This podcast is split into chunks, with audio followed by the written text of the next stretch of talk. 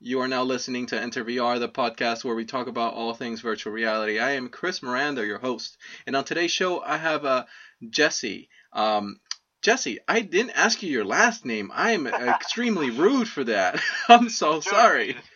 Joudrey is my last name. Jesse Joudrey, you are the uh, creator of Snowdrift and uh, VRChat. Am I missing anything else?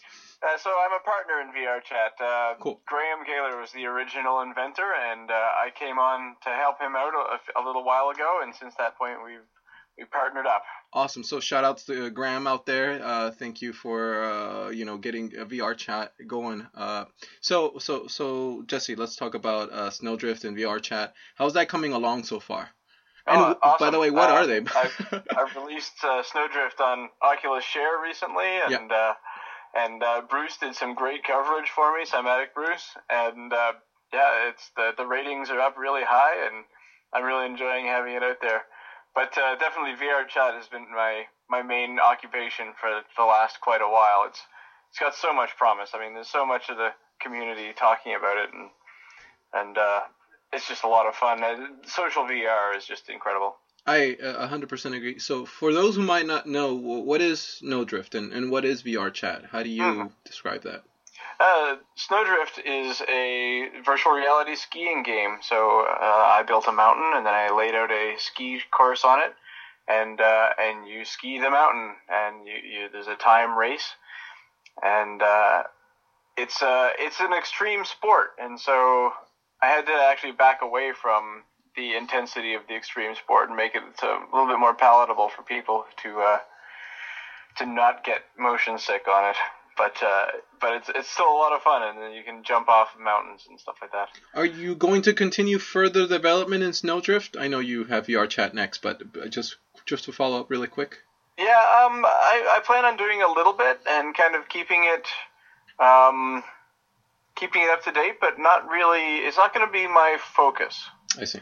It was. It started as a V R Jam game back last August, and uh, it's. I mean, like I say, an extreme sport has some challenges in V R. Like automatically, there's a portion of the population who just won't be able to handle it, and so that's a that's a hard thing to overcome. Mm. Now, I, I did make a, a normal mode and an intense mode, so that people could be better off with that. But I don't. I don't necessarily think that. that uh, an extreme sport is going to be the million seller in virtual reality. Mm.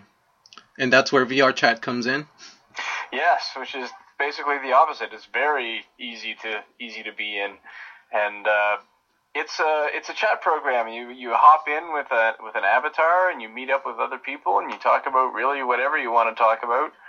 Uh, and we don't we don't constrain the experience. You know, we let you let you be who you want to be and hang out where you want to hang out and be with the people you want to be with. I uh, yeah, it's it's if the the idea is, if, I mean, flawless to me. But where where is the vision for going forward? Where where do you guys want to see this uh, a year, two years from now? What is it going to look like? Well, we've uh, we're we've got some people testing out the S D K right now, which is which is great because it allows them to build all their own avatars with custom appearance and their own animations and even their own animation sets. So I, I saw the, I saw the first avatar dance today, which which was awesome. Uh, one of the community members, uh, Dark Akuma, made an avatar that dances with the with the tools we gave him in a room that he built all by himself as well. Um, and so I can see like that kind of customization is definitely something that we want to to focus on. Because it's it's about being yourself and expressing yourself, you know, and and sharing it with other people. So that that is our focus. We uh, we don't really want to focus on shows. Other like Rift Max does an awesome job with with um, with the shows that they put on and stuff like that, mm-hmm. and and that's that's uh, a great thing for them to do. Our our focus is a little different than that. We just want people to get together and hang out and talk. Nice.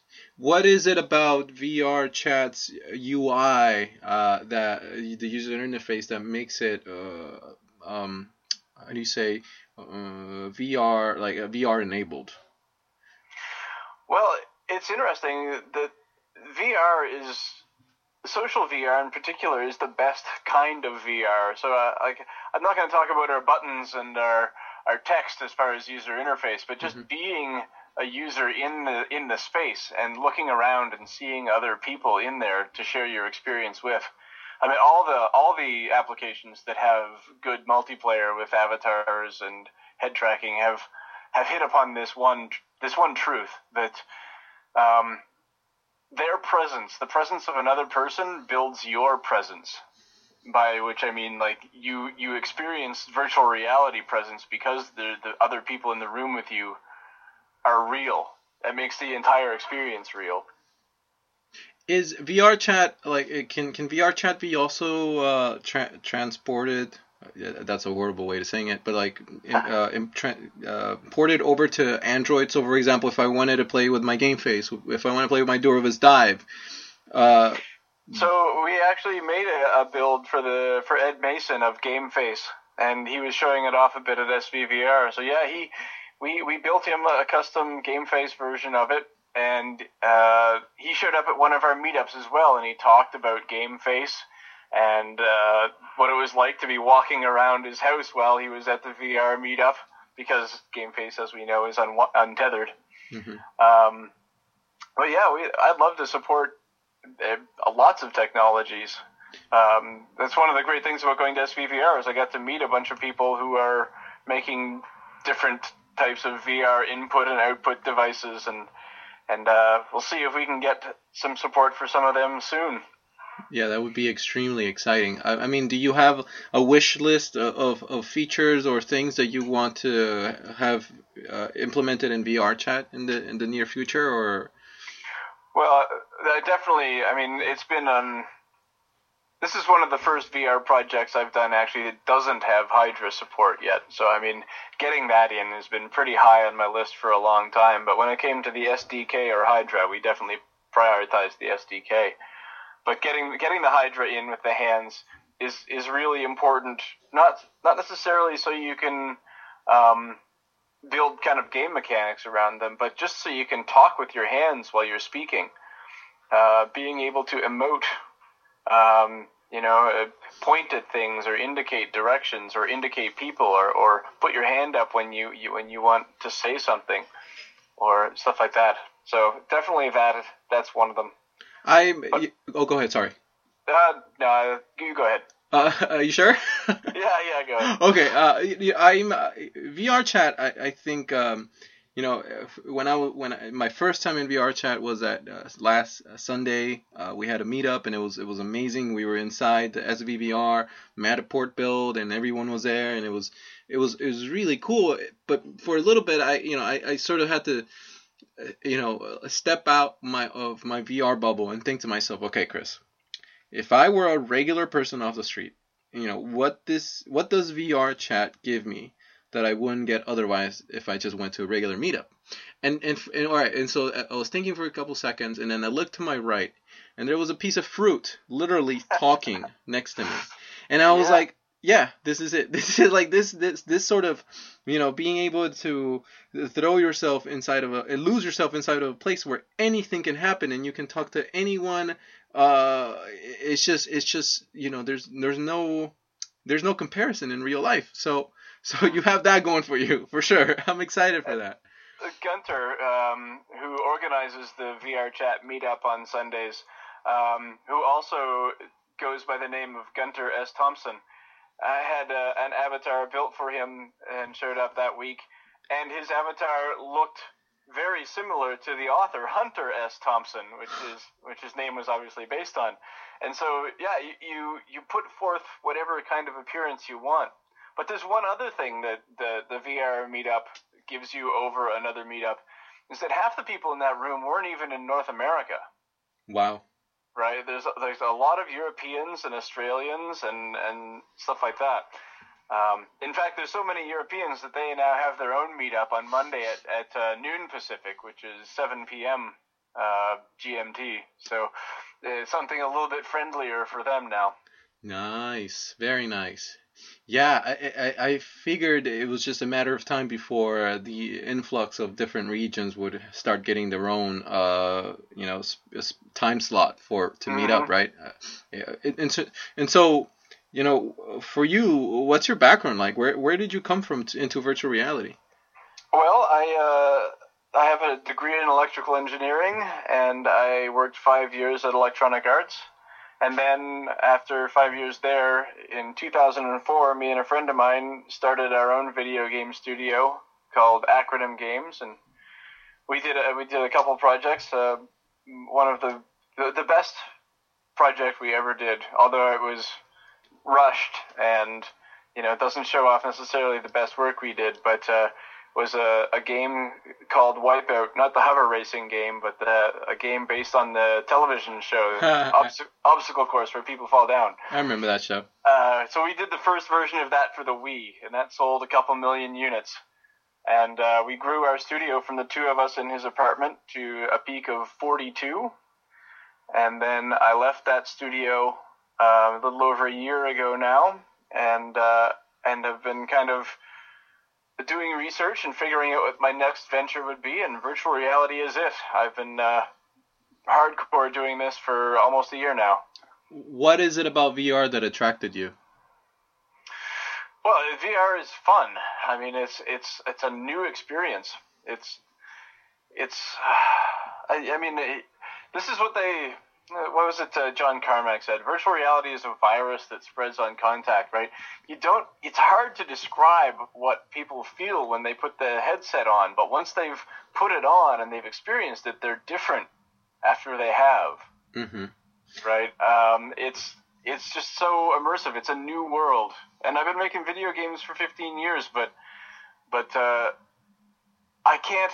Since I since I put my Rift on for the first time, I've almost lost interest in playing video games on an, on a monitor or on a television.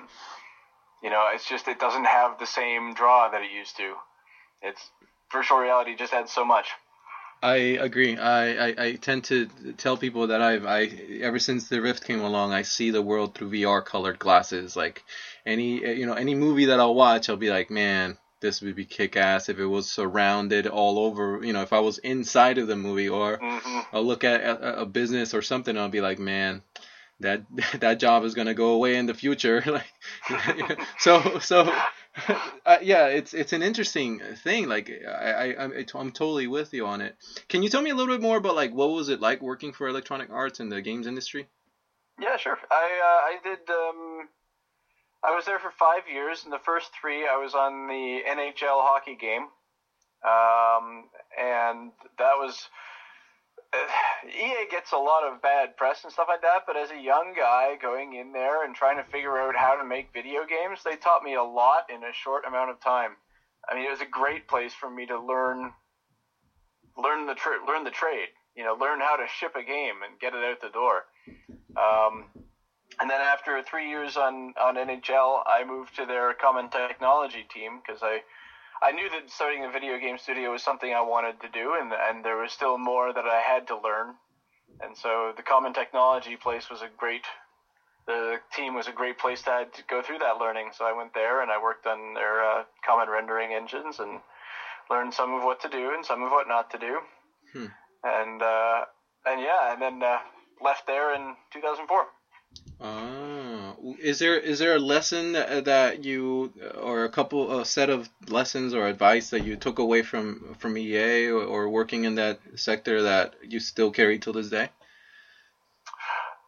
There are a, a great many lessons, uh, so many that I uh, that they've just become part of who I am in a lot of ways. Um, but also, I mean, uh, when when someone is young and a bachelor like I was, you know, there are, there are opportunities there to to have a, at E A and at lots of other places to to really perform, and sometimes that sometimes that's the overtime, right? And sometimes mm-hmm. it's working smart, um, but there are lots of opportunities when you're young to to really give your career a kickstart, and that's one of the things I tell people. Don't you know? E A is not E A is not that evil. It's not that evil. Okay. No, no. Uh, all right. Well, there's a, there's a lot to be gained from working there. As they they ask a lot, but they give a lot. Okay. All right. So you don't re- at all, uh, you know, you don't regret at all, like, you know, your your experience there, I guess. No, no, not at all. That's cool. Like, like I say, I learned so much, and uh, you know, I would, if things go that way, and then I don't. I don't really see it that way right now, but I would consider working there again. I'd be at a different phase in my career, mm-hmm. right? And I wouldn't I wouldn't be coming in green trying to prove myself. But uh, no, I don't hold any ill will against E A. Uh, yeah, I, I, the internet and uh, me being part of it, I, I do hold a little bit of like uh, knee-jerk like sort of reaction when, when I hear about E A. I did a little bit of research on them a, a bit ago, and yeah, it's... Uh, some of the stuff they, they, they pulled off with the lawsuits and stuff that was uh, kind of nasty. But, I mean, you know... I'm there's, glad... there's some big company stuff at play there. They are, I mean, yeah. when you go there, you have to know that they are big, mm-hmm. right? And that they follow uh, generally standard standard accepted practices for a corporation of their size. How do you think uh, a, a, a big company like them is reacting to virtual reality right now? Um, well, I know Electronic Arts has joined the uh, Interactive Technology Alliance, or Immersive Technology Alliance, mm-hmm. um, so they're keeping an eye on it. Um, I don't know necessarily, I don't have any knowledge one way or another of them having projects in virtual reality, but my guess is that they don't. Um, companies such as E A and Activision and stuff like that usually take a, a little bit more time to see Um, whether something is going to succeed or not, because they don't want to go to their shareholders in a year and say, "Oh, that that we we gambled heavy and it didn't work out." They'd rather somebody else take the gamble and uh, and follow on after that. How long do you think it'll take before they jump in the game? Um, well, I think that, that some company came out and said that they wouldn't be supporting the Rift until there were a million of them out there, and I don't think that's a terrible. Yeah, I don't think that number is very far off base. I think it'll be when there's a million V R headsets out there, people will support them more. Mm-hmm. Now, there is one possible exception to that, actually, that, that applies to large um, game developers such as E A and Activision. That's if Sony, with Project Morpheus, comes to them and says, you know, um, you need to do this, and we'll give you a really sweet deal if you do. Uh, then then we could see some V R projects specifically for uh, Sony Morpheus. Speaking of Sony Morpheus, are you uh, are you interested in working with Sony Morpheus for VRChat? I would absolutely consider working with uh, Sony Morpheus on VRChat. I, I haven't specifically approached them about doing a, a cross-platform version of it yet, but uh, but I would. Absolutely consider it. I mean, I'd like to. I'd like to see VRChat go wide. You know, mm-hmm. be on everything. Um, I don't. I just have the, the get the most possible people into it that you can think of. I uh, and correct me if I'm wrong on this one, but I but VRChat seems poised to be a a very powerful tool in the arsenal of a of a of a larger all-encompassing app. And uh, by that I mean if like if one day Microsoft I, again I, the parallel universe uh, we're in the rabbit yeah. hole uh, my one day Microsoft releases a Windows platform and they were like they like all right, we need a Skype for this thing, uh, you are it. Uh, so in that sense, are, are you poised or are you interested? Have you thought of the idea of getting acquired by a, a bigger guy? Uh, I've thought of a, of a number of different outcomes to that scenario. I don't know. I don't know how that would go. I, I'll tell you the one that I'm more concerned about, though, which is the same the same situation you proposed that like Microsoft wants wants Skype.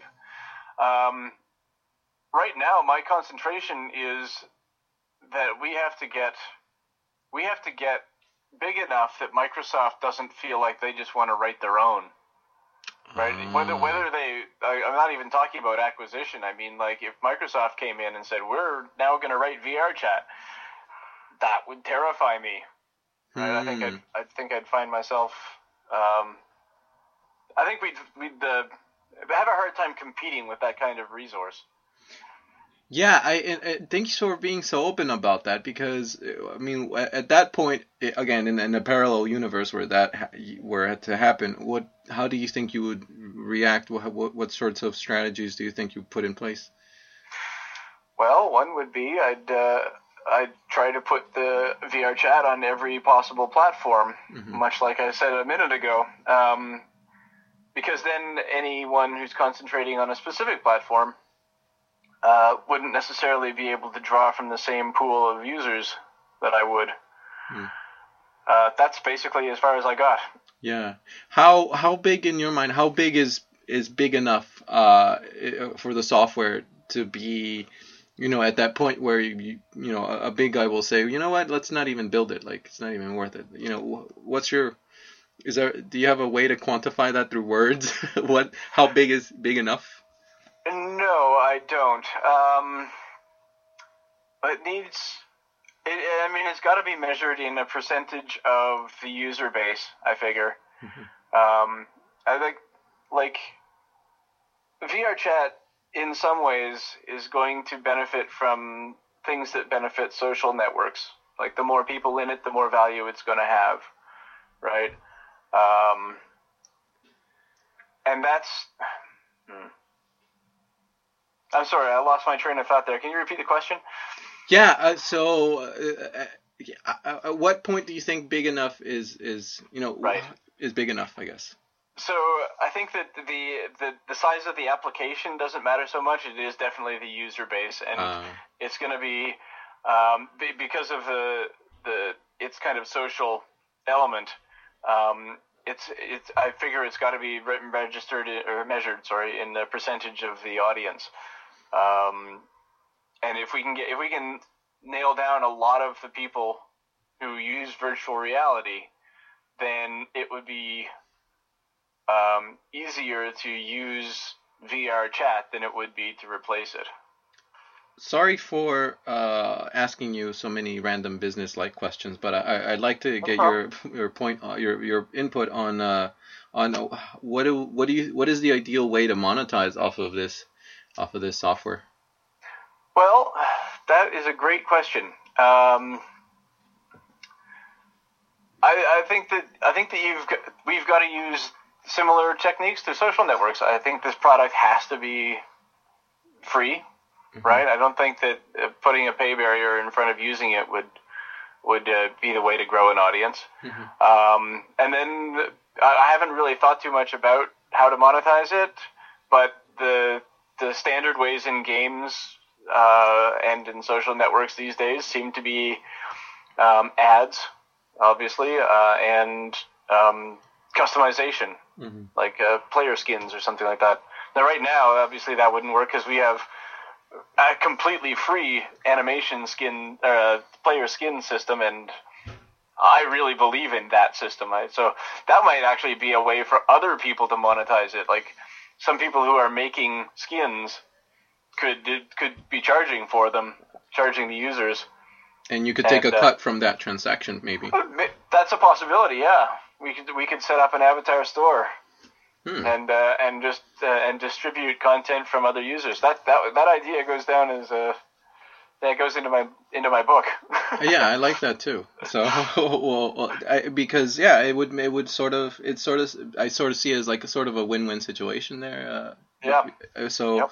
it, yeah, V R is a VRChat is an exciting, I think, element of of this whole V R community. This you know and, and so. Like, ultimately, do you, what do you think the virtual reality industry will become in the in the next five to ten years? I think that the, the virtual reality industry is going to be uh, slow but steady growth, right? So I think it's going to take a few years for to get what we'd consider um, like a like to catch up to the consoles or something like that, right? I think I don't think it's going to be six months after launch and uh, and everything's good. Uh, I think it, it's gotta it's gotta grow slowly. Hmm. Yeah, VRChat seems like an app that I think should get bundled with an Oculus Rift out of the box. You hear that, Facebook? Uh, because yeah, yeah. I, uh, you know, uh, my email address is jesse at jespionage dot com. Uh, yeah, drop yeah. me a line if you're interested. Uh. Uh, yeah, because uh, uh, that's another thing that I think about, like, uh, in terms of a, a successful launch of the Oculus Rift, you know, this, this device, this piece of hardware, you know, uh, the parallels that I draw with it are the Nintendo Wii. Like, when the Wii came out, people, I felt like it, Nintendo's approach at hand-holding people by giving away Wii Sports Uh, as an experience of what you can do with the hardware was extremely successful. And so uh, in, in my mind, I feel like, you know, this, it would only make sense if Oculus gave away some free uh, software um, in, in order to, to, to show off the Rift. Like, this is what you can do that you can't do anywhere else. Right. Um, because otherwise it would be, I, th- I think it would be too much to ask from an average out of the off the street consumer to decide, you know, which app is the best app to, or the which game is the best game for them, you know, right off the bat. Uh, right. But I don't know. I mean, what what do you think will will make the Rift successful, if at all? I mean, if at all, it will be successful. But like, what do you think? Well, would be? We do know that uh, Oculus is kind of backing some projects. Um, for example, they're publishing Eve Valkyrie, or mm-hmm. co-publishing, I suppose, with Sony. Uh, but uh, they uh, they they know that they have a content issue, that they that they need to have good content for people to to play on day one as well, and I'm sure they're they're working on that. Um, yeah. But aside from content, I, I guess I mean the hardware will be there, right? Um, yes. Just yeah. yeah, so it's just content. What about perception? I mean, you know, you, you hear that uh, saying in the in the in, in business will be like, you know, you're gonna have the best product in the world, but if people perceive it as something less than what it is, then you you'll lose. How how right. do people? How do we? How do we as a community? How does Oculus drive home the message that virtual reality is not just for nerds, not just for kids, it's for mom and grandma and everyone? Like, you know, how do you how do you do that? Well, I, I think they have to go through the early adopter model. Where they get the, the first thing they get is the enthusiasts, mm. and uh, and then and then people they trying to make a trying to make some products that, that go wide, like um, like have a wide variety of experiences. So I've got extreme sports covered, and and then there's VRChat, and then there's Couch Knights, and there's Eve Valkyrie and stuff like that, and there's a, f- a few of those titles that are pretty easy to pick up and play, right? That they're not going to alienate anyone, and uh, and the enthusiasts, those of us who are in at this point and, and the first round of adopters, can put our family and friends into those ones, and that's how they'll that's how they'll learn about them. Yeah, I, I think yeah, it'll be it'll definitely seems it definitely seems like it's just gonna it's gonna be a slow, gradual process. I, mm-hmm. I, in, in my mind, I'm trying to look for like the, the silver bullet, but it looks like there won't be. It'll just be a slow, gradual, eventual. Uh, I thing. think I think somebody's got to put it on to get it right, yeah. and that's that's the that's the challenge. Um, I think having kiosks in stores would be a great step in that direction, but I don't know if that's in the cards. But like having something where where people could try them out, you know, having evangelists and doing maybe like continuing to show up at events, and you know, anywhere there's anything to do with technology. I agree one hundred percent uh, in terms of like, and that idea of having them display it at, at stores. I mean, that's uh, you know, it, it feels like common sense, uh, but I, but I wonder like in terms of uh, you know the. And this is something that I, I don't usually bring up, but I, I wonder, like, the hygienic uh, aspect mm-hmm. of having, you know, something chilling at Target for months and months and months, and just thousands of people's faces have been stuck to it, sweaty or not. I, I, I, yeah. Yep. Yep. You know what I'm saying? Like, hmm, is there perhaps, is Oculus working on something, some special foam or something, antibacterial foam? I don't know. Uh, yeah, I think the one thing they could do there, the only way I think the only way it's going to end up in stores like that is for specific demonstration events. Like there could be um, what amounts to a, a traveling sales team or or regional sales teams that would go to a place that would strap it on you, uh, kind of demo of the experience, much like they do at trade shows, mm-hmm. and then make sure the thing was clean when it was done, you know. Um, but because there would be that concern. I mean, the first time it gave twenty people in a row pink eye, it'd be like, you know, all over the news, that would be a problem getting for them, sensationalized, yeah. getting sensationalized, becoming ammo for those who don't want it to become a thing. Yeah. It's, yeah. Hmm. And like, there's going to be a lot of people who who aren't who aren't going to want to try it and who are going to hate it because of what it looks like and what it represents. You know, so it's going to going to have to fight over get over that. Do you think it's going to become a scapegoat for bad things that will happen, and it has uh, nothing to do with it? Every medium does. I don't. I don't see why this one would be exempt. Mm. I mean, the, the good news if, if for video game players is usually the last medium that was going to corrupt all our children and and do all that stuff gets a gets a pass now. So yeah. if when V R becomes big enough, no one's gonna no one's gonna start be complaining about whether or not video games. Uh, are corrupting our kids anymore, because now it's virtual reality doing it. And yeah. then something else will come along and it'll be the scapegoat and virtual reality will get a pass. What? Oh, well, let's let's go there. What do you think will be the next thing after virtual reality? If If I, mean, I knew it, the, if I knew the answer to that question, I'd be working on it instead of this. I love those. It's gotta be better, right? Yeah, you know, I love I those. I can't even imagine what it would be, but... I love those answers when I like when I'll ask someone like that a question like that, and, and they'll they'll say, you know, if I if I knew, I would probably be, you know, somewhere in the basement working on it right now. Yeah, yeah. Uh, because yeah. But having said that, like V R is absolutely what I want to be working on. This is mm-hmm. this is a dream for me. I was working on it before the Rift was announced, but just kind of as a hobby. And I almost bought um bought one of the old Sony kits that kind of were. Developed before before the revolution, you want to say. Um, but I, I I didn't do that. I set up my Google Alerts for the Kickstarter, and I I bought mine day one. I was the seventeenth backer for the Oculus Rift. Wow. I applaud you, sir. That's, Thank you. That's awesome. Uh, five years from now, ten years from now, mm-hmm. what is the Oculus Rift going to look like? Well, uh, if other phones are any indication, it'll be more powerful and smaller. Mm-hmm. You know, um, I don't know if we're going to get, like, glasses exactly, like it just fits in your sunglasses or whatever, but, uh, but not because I don't think we could, more because I don't know if that's the best way to absorb it. Like, having it block out the, the world around you is actually pretty effective for isolating your view into virtual reality. You can't you can't see the real reality, and it makes your presence more. I think that like uh, the glasses will be an, an A R thing, not a V R thing.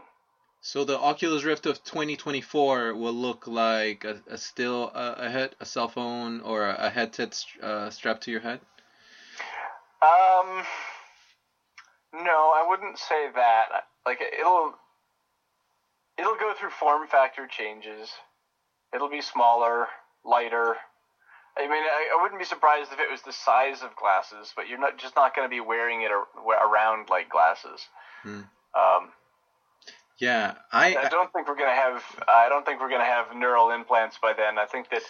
I think that the people will actually be a little bit of adverse to those.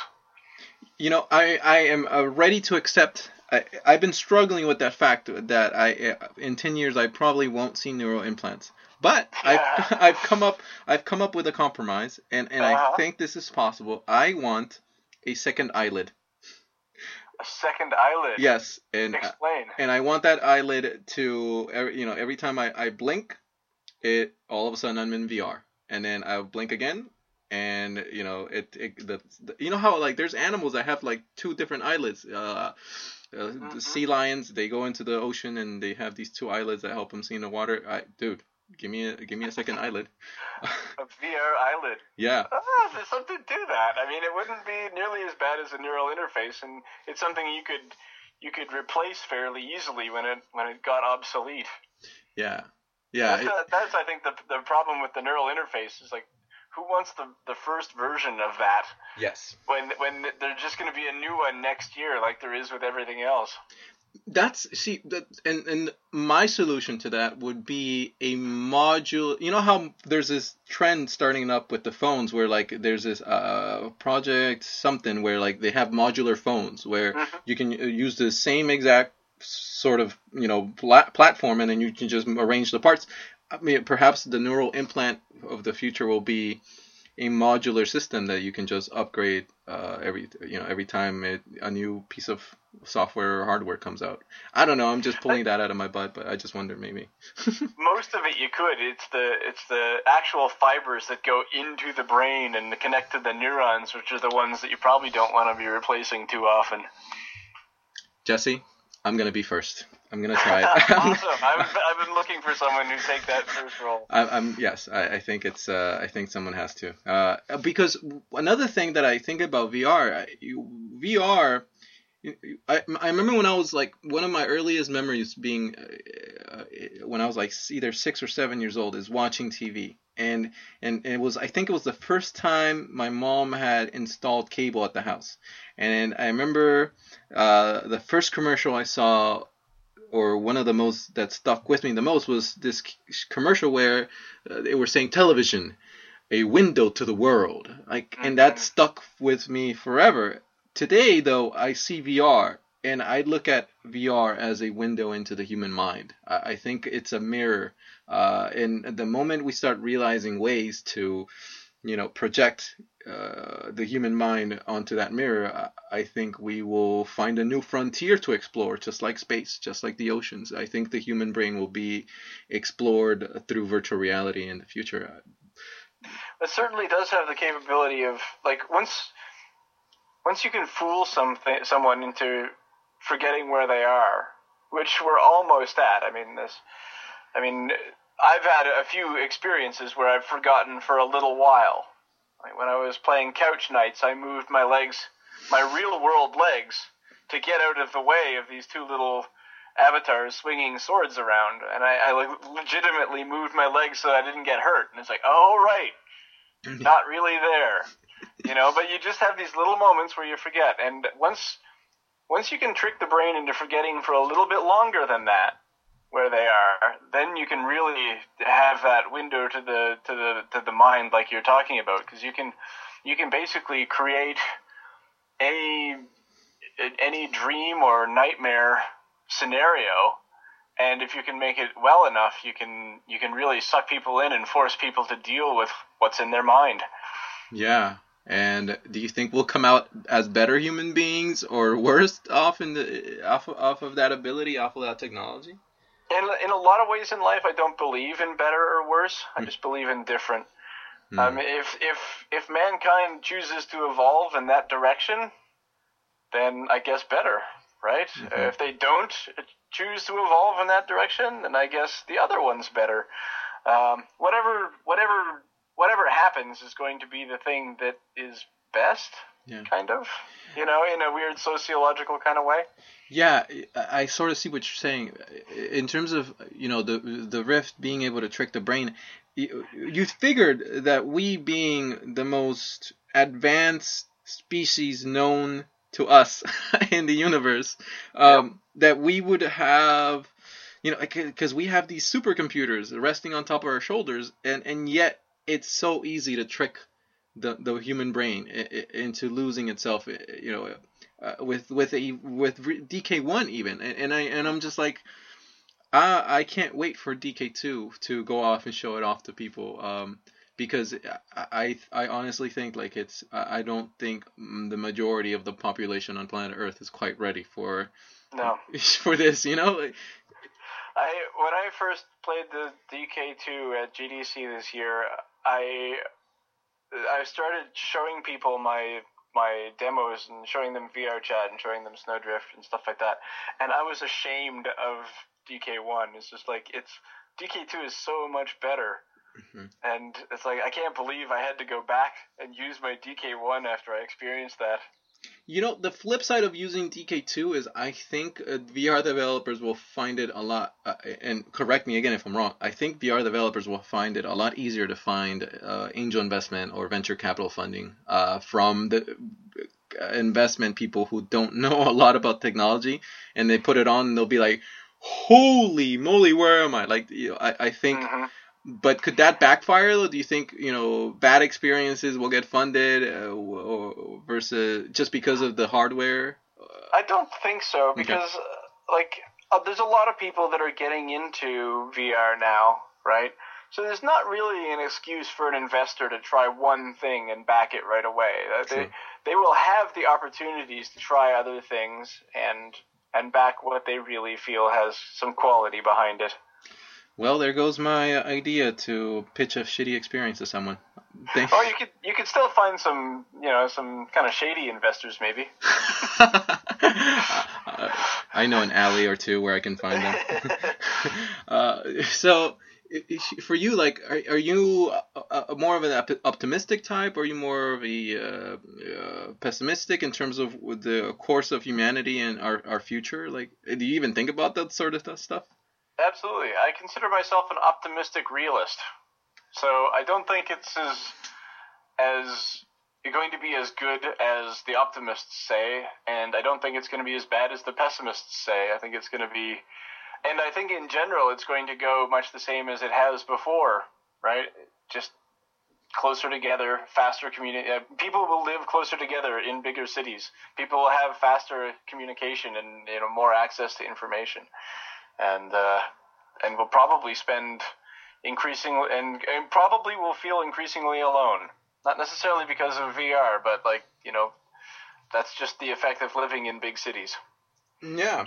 Is there is that even is there even a solution in your mind to to that uh, problem? I mean, well, it, the the solution so far has been that we invent things and we learn to deal with it, right? Mm-hmm. Like like we invented the telephone, and that allowed us to keep in touch with each other when we moved far away. We, you know, invented Facebook to keep in touch with with our old friends, and you know, and in to some way, it's like a like an application like VRChat again. We'll, we'll bring people closer together to kind of counter the other forces at work. What do you think will be the negative forces at work in the virtual reality industry going forward? Well, I think that like any um, pastime, there will be people who get lost in it, mm. um, you know, such as they do in M M Os and or, you know, in StarCraft or League of Legends or... or whatever whatever the hobby is, right? Though the, there's no there's no reason to believe that we'll be exempt from that. Mm-hmm. Um, so those forces, but that's that's about it. I think that like there's going to be some people that are obsessive and lose touch with uh, with their real lives. Um, faster than virtual reality can make virtual reality their real lives. Yeah. Follow me down uh, to uh, Main Street on Crazy Town for a sec, uh, uh-huh. because this is where I, I, I think where it could all go wrong, uh, and this is where your realist uh, po- uh, po- uh, optimism will, will will shine a light on my uh, on my uh, weird view uh, or weird prediction. I think that world governments are going to harness this technology to control us. And here's how, okay? Let's say Facebook uh, integrates a giant metaverse. Let in the, again, parallel universe where you you do get your billion users, where you do get seventy, eighty percent of Americans, for example, using virtual reality at some point. To make it fifteen, make it twenty years, doesn't matter. But what's going to happen is, and based on the current trends of like uh, machine learning, uh, for, you know, now I you know Netflix, for example, Google knows what products to pitch me because of the things I click, you know. Uh, and so what what's going to happen is in this metaverse, the uh, N S A is going to see everything that I look at. It's going to uh, analyze everything that I see, everything that I speak about. It's going to find ways to decipher those words and meanings. And it's going to be able to put me in a profile and say, all right, this kid right here, this Chris Miranda, he's talking too much shit about the government. We're going to let's do this instead of, you know, let's shut down his uh, his access to some internet sites. Or let's figure out, you know what I'm saying? Like, or let's, right. or let's divert, divert, there you go, divert his attention to other things. Uh, and so in that sense, I feel like V R could be used as a tool of mass control, because all of a sudden it, you wouldn't just get my information, you would get the information of millions of users, and you would have this macro data, and you would be able to say, look, those two million people right there, they're kind of unstable. Let's divert their direction in another in another way. Let's let's create an event that they will, you know, something that will distract them or send them in, in a different direction. Do you right. think that's possible? Um, I mean, given where we are currently in the world, that's absolutely possible. Um, I, I gotta say that uh, I'm, I'm I'm still optimistic in the near future that like maybe something will happen regarding privacy. Hmm. Um, you know, stuff like that. Policy change takes time, but uh, I really wouldn't mind to you know if in the near future there were network you know, internet neutrality and. and a little bit more constrained observation of otherwise good people. Um, but, you know, in in in realistic society, yeah, probably they'll be watching. Yeah. N S A doesn't care about your antisocial behavior or one's antisocial behavior, though. They just want to know if you want to do terrorism stuff. Yeah. Right? Now, right. they'll collect all the other data because, you know, But they won't. They won't be. They won't. Probably won't act on it. Yeah. Um. And one the one thing that's going to happen, and I think is probably already happening with Facebook and stuff like that, is like everyone was so concerned that like somebody might find out that they were uh, that they were immature when they were in high school or immature when they were in college, you know. But I think what's going to happen, the, the real result of all that information being out there on Facebook, is that suddenly people are going to actually be less judgmental about that stuff. Yeah. At least I hope so. You know, I th- I think I think you're I'm I'm I'm totally with you on the on the idea that hopefully yes, net neutrality stays along for the ride as as long as possible. I, I'm hopeful that uh you know it it'll only be used to protect us. But the problem with the word terrorism is you can call terrorist anyone, and and that's, that's true. Yeah, that's the problem. Like you can say you, you know you disagree with me, you're a terrorist. So that's for me, like I think this is where democracy comes in, and I you know we need to find ways to watch the watchers and keep them accountable to you know because we pay their their salaries. So um but going back to the whole like Facebook thing, like you know dude when I when I when I started joining Facebook, it was it was just a college thing, and it was just and it just felt so inclusive. It felt like I was in my own little world. There are so many pictures on Facebook where I'm tagged in where like I, I wish they they were not on the internet, and and you know just so that it, it it's already out. Like there's this one picture of me when I was nineteen, where my, my Taekwondo friends were wrestling me, and they wrestled me to the ground. And at one point, they brought a a, a, a replica of a of a really expensive replica of a lightsaber, and they stuck it up my butt, and they took a picture.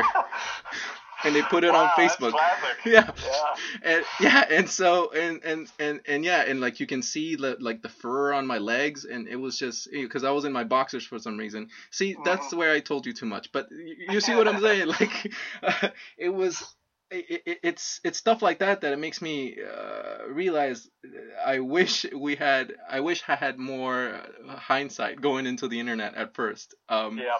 And now I just don't care. Now I'll just say whatever I want. So like, I think that I think that as like the the gen like the baby boomers and stuff like that, they sure don't want any of their kids posting uh, on on Facebook anything that's too sensitive and stuff like that. And I totally respect that opinion. And I I in general try to keep my Facebook pretty clean and stuff like that. But I do think that as um, as uh, the Gen Y and the millennials grow up more.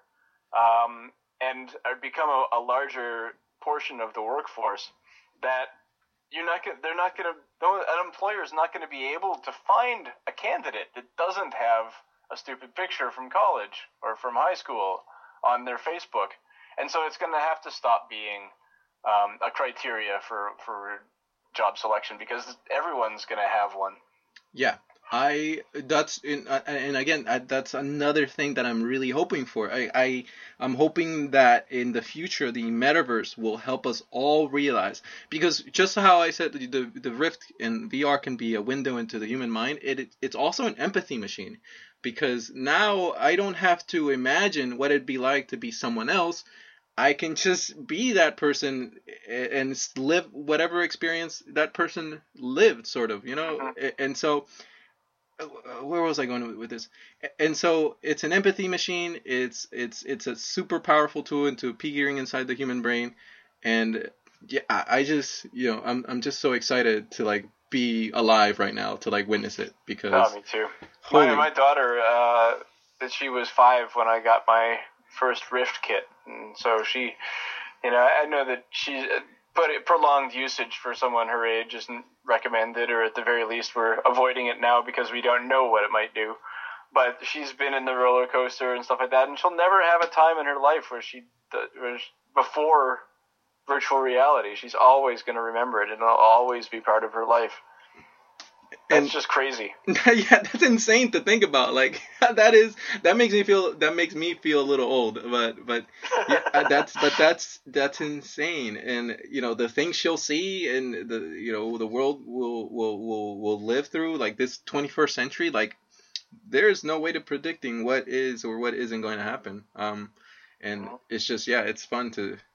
It's fun, but I'm I'm also terrified because I'm I'm just along for the ride, you know. And any moment Yellowstone can erupt, or you know, a giant asteroid could hit Earth, or a, a X-class solar flare. You see, what I spend too much time on the internet, I think.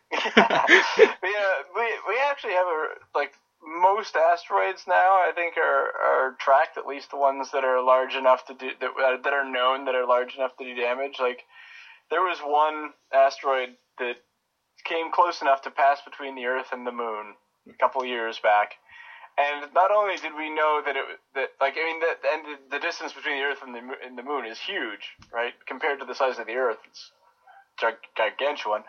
Um, but not only did we know it was coming years in advance, we already knew it was going to have another close call in like twenty thirty-six. Yes, I right? heard Apophis. I heard. Yes, that's the one. Yep.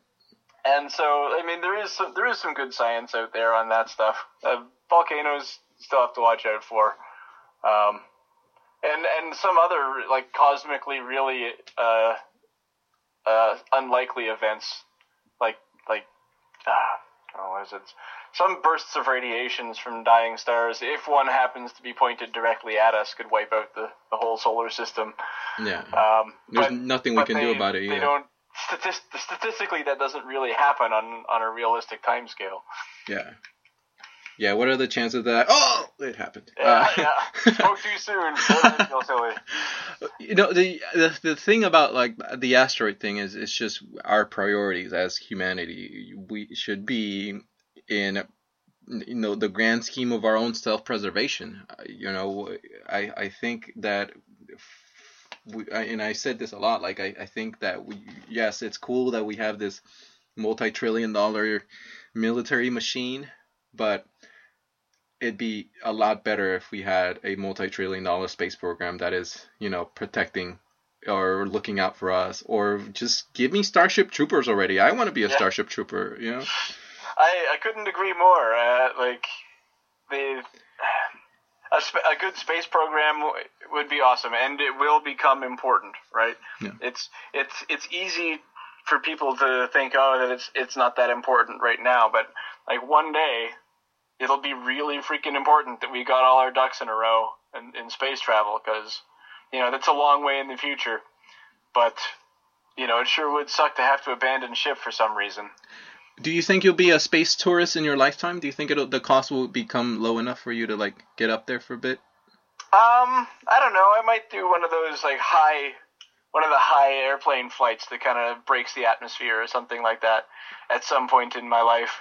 Um, I don't think there's much cause for me to, to sit on, a, like, a solid rocket booster and and go up. Even, even if it became af- affordable, if it was still rare and kind of risky, I don't think I'd... There was a time when I was younger and I didn't have a wife and kids mm. that that I totally would just, you know, throw caution to the wind. But I also think my my skydiving days are probably over as well. Yeah. After seeing this one video of a grandma slipping off her harness off of the, off of the same place I skydived two weeks before, I was like, yeah, that's the that's probably the end of my career, my skydiving. Uh, yeah. yeah. Yeah, as long as it's rare, I'm probably out. But if like if, if it becomes that all international flights start to start to get out of the atmosphere, in like another twenty or thirty or fifty years, then and there and there's like, you know, a hundred flights a day, then yeah, of course, I'd, I'd do that. Yeah. Oh yeah. Oh, that would be so cool. It uh, would. It would be amazing. I, you know, it's just just being able to provide that perspective to, like, you know, just world leaders, just mm-hmm. just throw them up there and and you know, do things to them yeah. chemically to their brain. Like, I, they would be amazing. It did, I feel like they would come back as different people. Um, but who knows? And in terms of, you know, V R, do you think V R has a space in in space? Wow, do you see what I did there?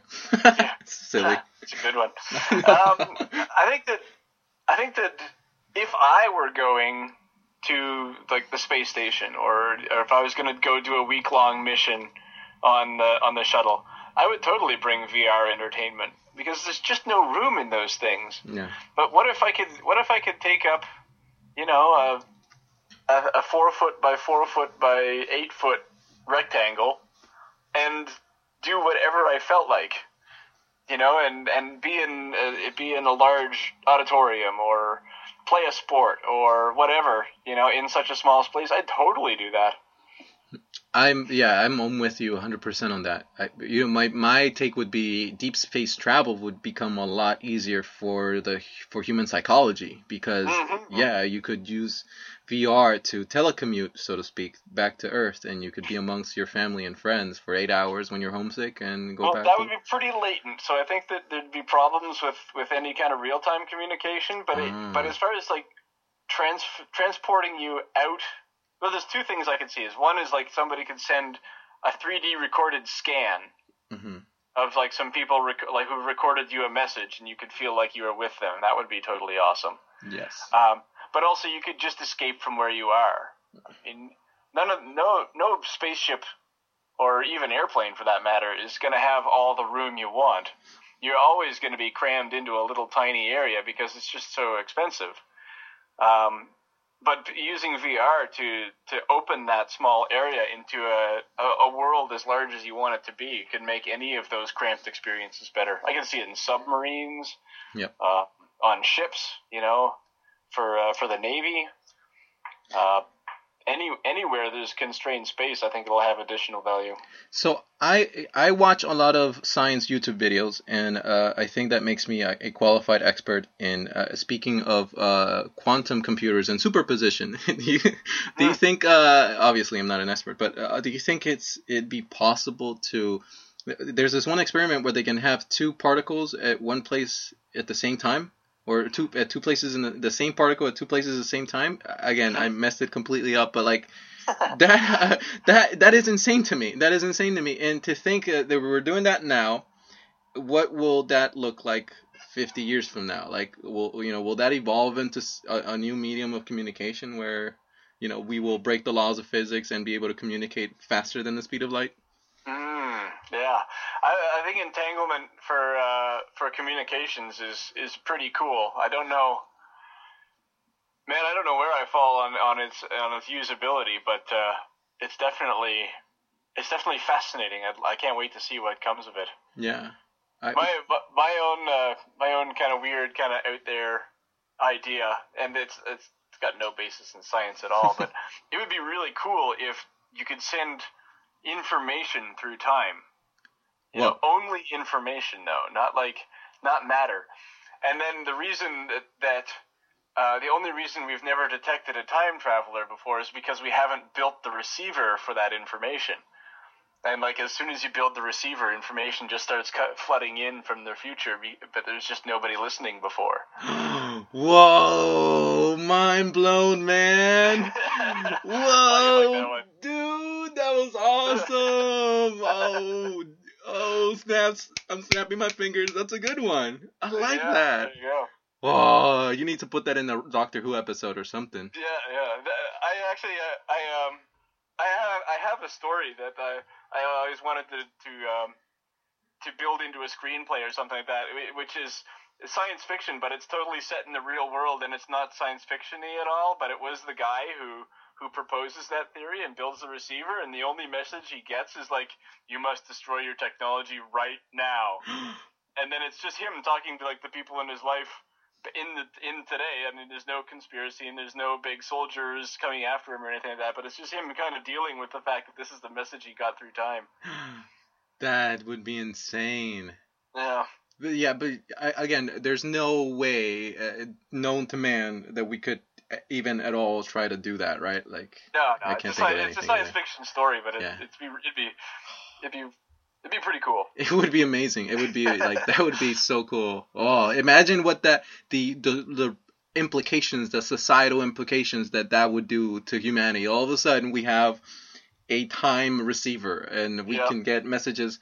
Would you would you say we can only get messages from the future or the past, or, or both? Well, no one in the past built anything, right? Ah, so good one. The, there's just nothing there, and and b- before there's a receiver, there's no way there's no way to send or receive anything before that point. But once that point would come, then it'd be wide open. I mean, somebody if you built a receiver, someone could send you back the plans for a transmitter, you know. So it'd be, it'd be wide open. Communication through time from that day onward. Okay, okay. Let's say let's say we parallel universe we're able to build something like this. What do you think would be the first message we would receive? And and and what do you think would be your first message you would send out?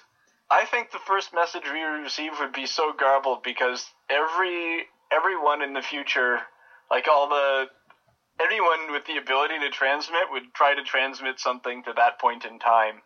So I actually think that in If if if we were to follow this thought experiment, I think it'd just be a scramble of noise and spam. Or Klingon. A Klingon, yeah, yeah, yeah. Yeah. And what would you send? What would you say?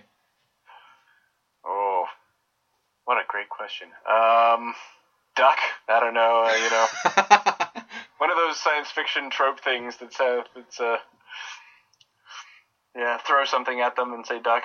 Yeah, that's a good one.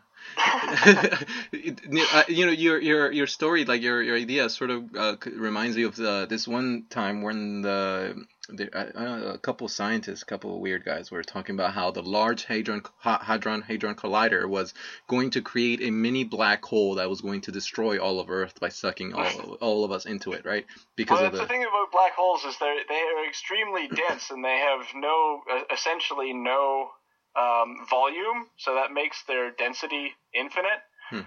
but they don't have infinite mass.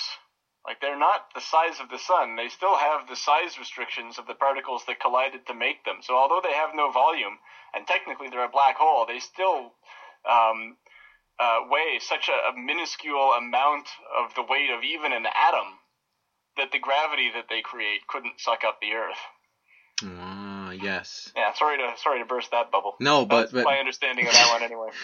But so so so they were so, so where I was going with that one was, you know, they were, at one point the a, a few years back the the the, the Hadron Collider was, was malfunctioning, and these researchers put out a paper saying, you know what that was? That was people from the future who sent a bird out because they found out it was like a bird stuck on something. They were like, that bird is from the future. People from the future sent it out because they're trying to save humanity from creating a black hole. Oh, that's awesome. Yeah, and I was like, you guys uh, need a Nobel Prize for that one.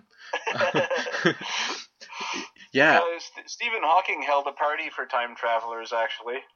Really? He, yeah, he uh, he um, sent out a bunch of invitations and just said, you know, party for time travelers at this uh time and address and stuff like that, just to see, you know, like if anyone would show up.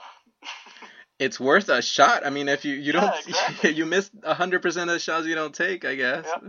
Especially when it's Hawking, like, you know, a time traveler might actually be aware of his work and and you know, care. I agree. They would take him seriously. Like, if I yep. tried to start a, I'm gonna go on S like on meetup dot com and start a time traveler meetup. Uh, yeah, no one would come. No one, or only crazy homeless people from San Francisco would swing by and be like, "Hey, I'm a time traveler. You got a dollar?" Uh, um, yeah. Okay. Weird, bizarro land uh, thought experiment. If V R becomes the Matrix, um. Like, and I, I'm talking about like dystopian.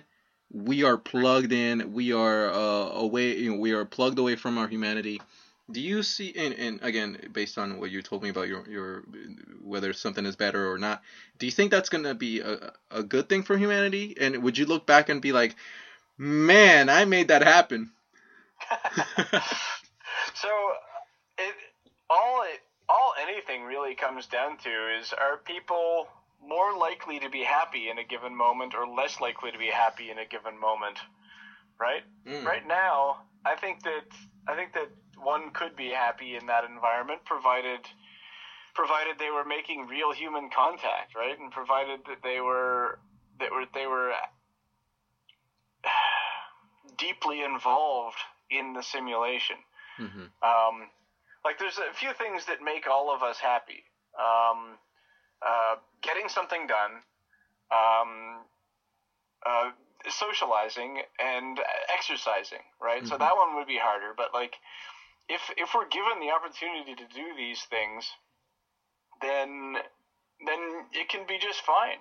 And if, if, if there's some kind of layered metagame that makes it us more happy in that environment, um, and we're still making good human connections and stuff like that, then, um, then yeah, I think that'd be that'd be fine. I don't I don't have a problem with it based on based on the kind of shock reaction that oh, it's not real. Mm-hmm.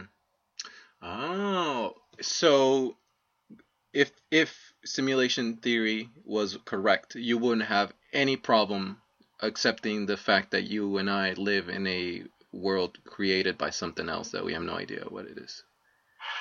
Well, um, I mean, do you mean if I would I have a problem with that if I discovered it was true today? Mm-hmm. Um, it would shock my reality a little bit. It would, it would probably, it might, from a from a strictly psychological point of view, it might cause me to devalue the, my relationships with the people I know, mm. right, in a strange way. But that's more of because it's unexpected, mm-hmm. and and there's a great deal of uncertainty. There could be a great deal of uncertainty of what the kind of ramifications of that are. Um, but would I try to break out? Well, that's a good question. Mm-hmm. I sure wouldn't mind knowing what the real world was like, I suppose. Yeah. It'd be, it'd be, it'd be weird. I mean, and yeah. thanks, and thanks a, a lot for coming along on this weird thought experiment of questions. Like you, you've answered them very I've been genuinely. I've been listening to your podcast for a while, so I knew what I was getting into. Okay, thank you. Thanks for no problem. So, and yeah, you are you're you're just a total soldier. Hang in there. Uh, yeah, that that'd be insane. Just the thought that all of a sudden none of this none of this is real, and then all of a sudden you try to think like, what what's on the other side? Yeah, kind of reminds me of like the Truman Show uh, with that Jim Carrey movie. I don't know if you remember that one. Yep. But yeah, like uh, that would be that that'd be strange. And then I guess I just go go on about my day because there's I, at the end of the day I don't know if there's anything we could do if we found that out like today. Yeah, I, I don't know either. I think I think that. I would definitely start peeling at layers. I don't know if I'd ever, what I'd ever figure out, but I would, I would definitely begin to test the simulation, but ma- mainly because it was a surprise. Like Truman rebels from his simulation mm-hmm. because he's the only one, right? Everyone else knew it was false. So that, that devalues all of his relationships. And in The Matrix, I mean, if you suddenly found out that the world wasn't real, you might have a lot of questions like, is this person that I just met an A I or another person? Or is it, you know, some is some just N P C in, in the metaverse? Um, and so you'd have all those questions, and that would make you question stuff. But if you logged in intentionally and you knew that everyone else in the simulation was a human, I think you could deal just fine if it was a, a perfect simulation. Yeah, that'd be yeah. I think I think you could. I think it's. I mean, as long as I feel like as long as you have a choice uh, of whether you want to be inside the simulation or not, I think that's that. I feel like the most pivotal thing. Yeah. It, it, but in terms of like, because the metaverse, I believe, won't just live inside the the machine world, you know, in, as we know it, like the computer world. I, I think the metaverse will expand and permeate into becoming augmented reality. And so, I, I mean, at what at what point does, I mean, would that even become an issue? Because once augmented reality, everybody just wears sunglasses and all we see is augmented reality all around us. Um, do you is that a do you think that's an issue of, of freedom of choice there? Like, because all of a sudden, because my so and so uh, partner here to the right of me, he has augmented reality, he can see information, you know, that I would otherwise miss. Would that put him in an, in in a disadvantage? Would that put him in an advantage and me in a disadvantage? You see what I'm saying? Like, and then is that a fair world to live in if I choose not to be a part of it? There's lots of things like that though already. Like, I drink coffee, hmm. and, and sometimes that gives me an advantage over someone who doesn't. Right? Late at night, in particular, it does. Yeah. Um. And uh, and so I think that there will be an element of unfairness, but I still think that people will be will try to evaluate each other based on their. Well, let me ask you this. Actually, mm. does somebody with a smartphone? I mean, would that would that affect your decision to date them, for example, whether or not somebody had a smartphone, and and in what way would it affect that decision? Man, you are asking the wrong man for that because yeah, okay. I will discriminate based on wh- your your neighborhood, uh, your uh, like like how loud your mom speaks, like that, you know. So, so uh, See, I, I would wonder about someone who didn't have a smartphone today, but I don't think that it would give them a competitive advantage hmm. in in like a, in in the mechanics of it. Yeah. Right? I guess it would help them make a good reservation. It would help them find my place for the first time without having to ask for complicated directions. Um, but are any of those things really an advantage? That's an interesting uh, question. Going, probably not. Yeah. Like the, the guy who's walking around with A R and his glasses all day long probably knows how much everything around him costs. Mm-hmm. But is that really an advantage? Hmm. Yeah, I don't, maybe in a... I don't know. Yeah, in the game show sort of scenario.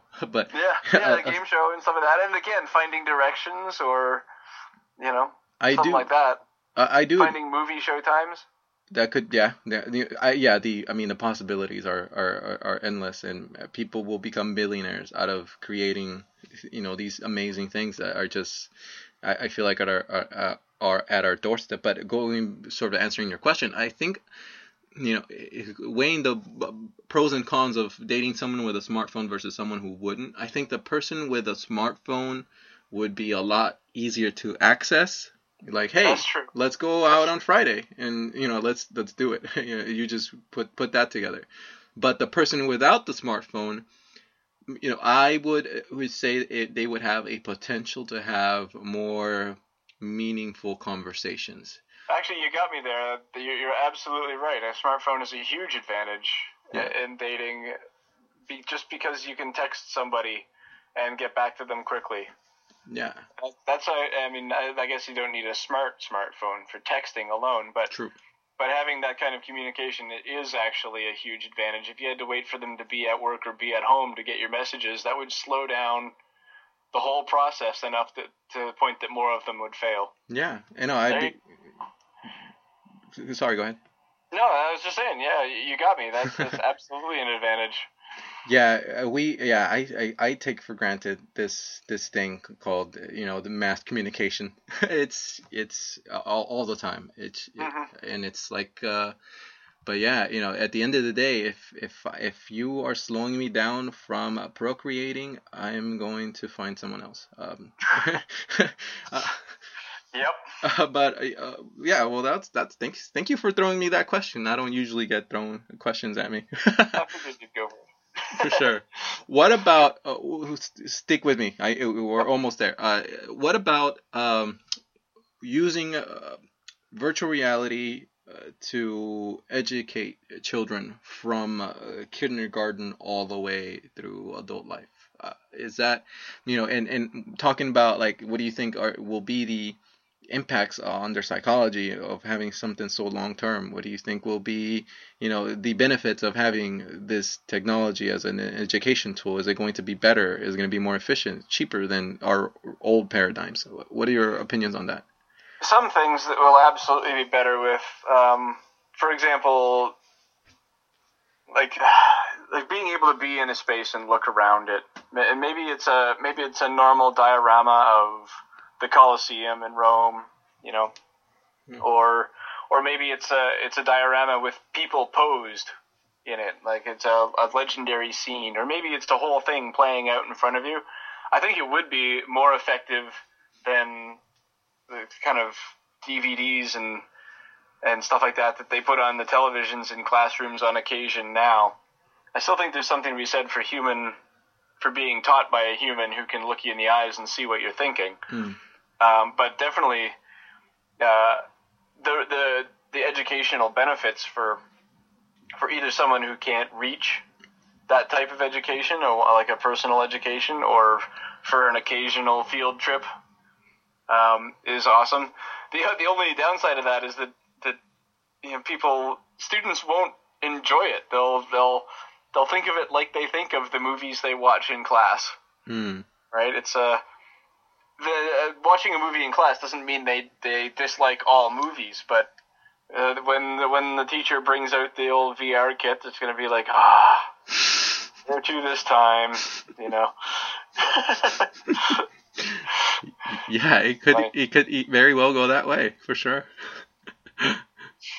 Yeah, but I mean, for the for the time being, it'll be a novelty, and, and like I say, I mean, your your spatial memory will kick in, and it'll it'll help you remember things that you see in virtual reality. Yeah, more vividly.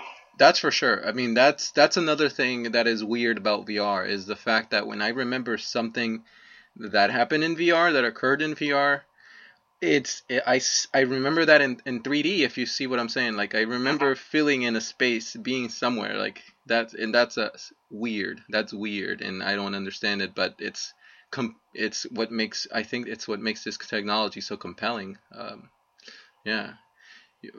Because, you know, are you feeling like, you know, uh, this is where I, I think about, like, do you, are you feeling like uh, the Rift, being inside the Rift, has uh, affected or um, your your your consciousness or your, your mind? Like, I know, for example, like people on, on our Oculus were reporting that they were having more lucid dreaming. Are, are you at all experiencing any of that sort of stuff? I'm not experiencing more lucid dreaming, no, but I it is it is affecting me in that kind of the poor substitutes don't don't work on me anymore, uh, right? I've I've moved on from screens in a lot of ways. I still watch Game of Thrones, of course, because there's there's no V R equivalent. Mm-hmm. But everything that's kind of has a V R equivalent, I'm I'm definitely migrating from screens to that.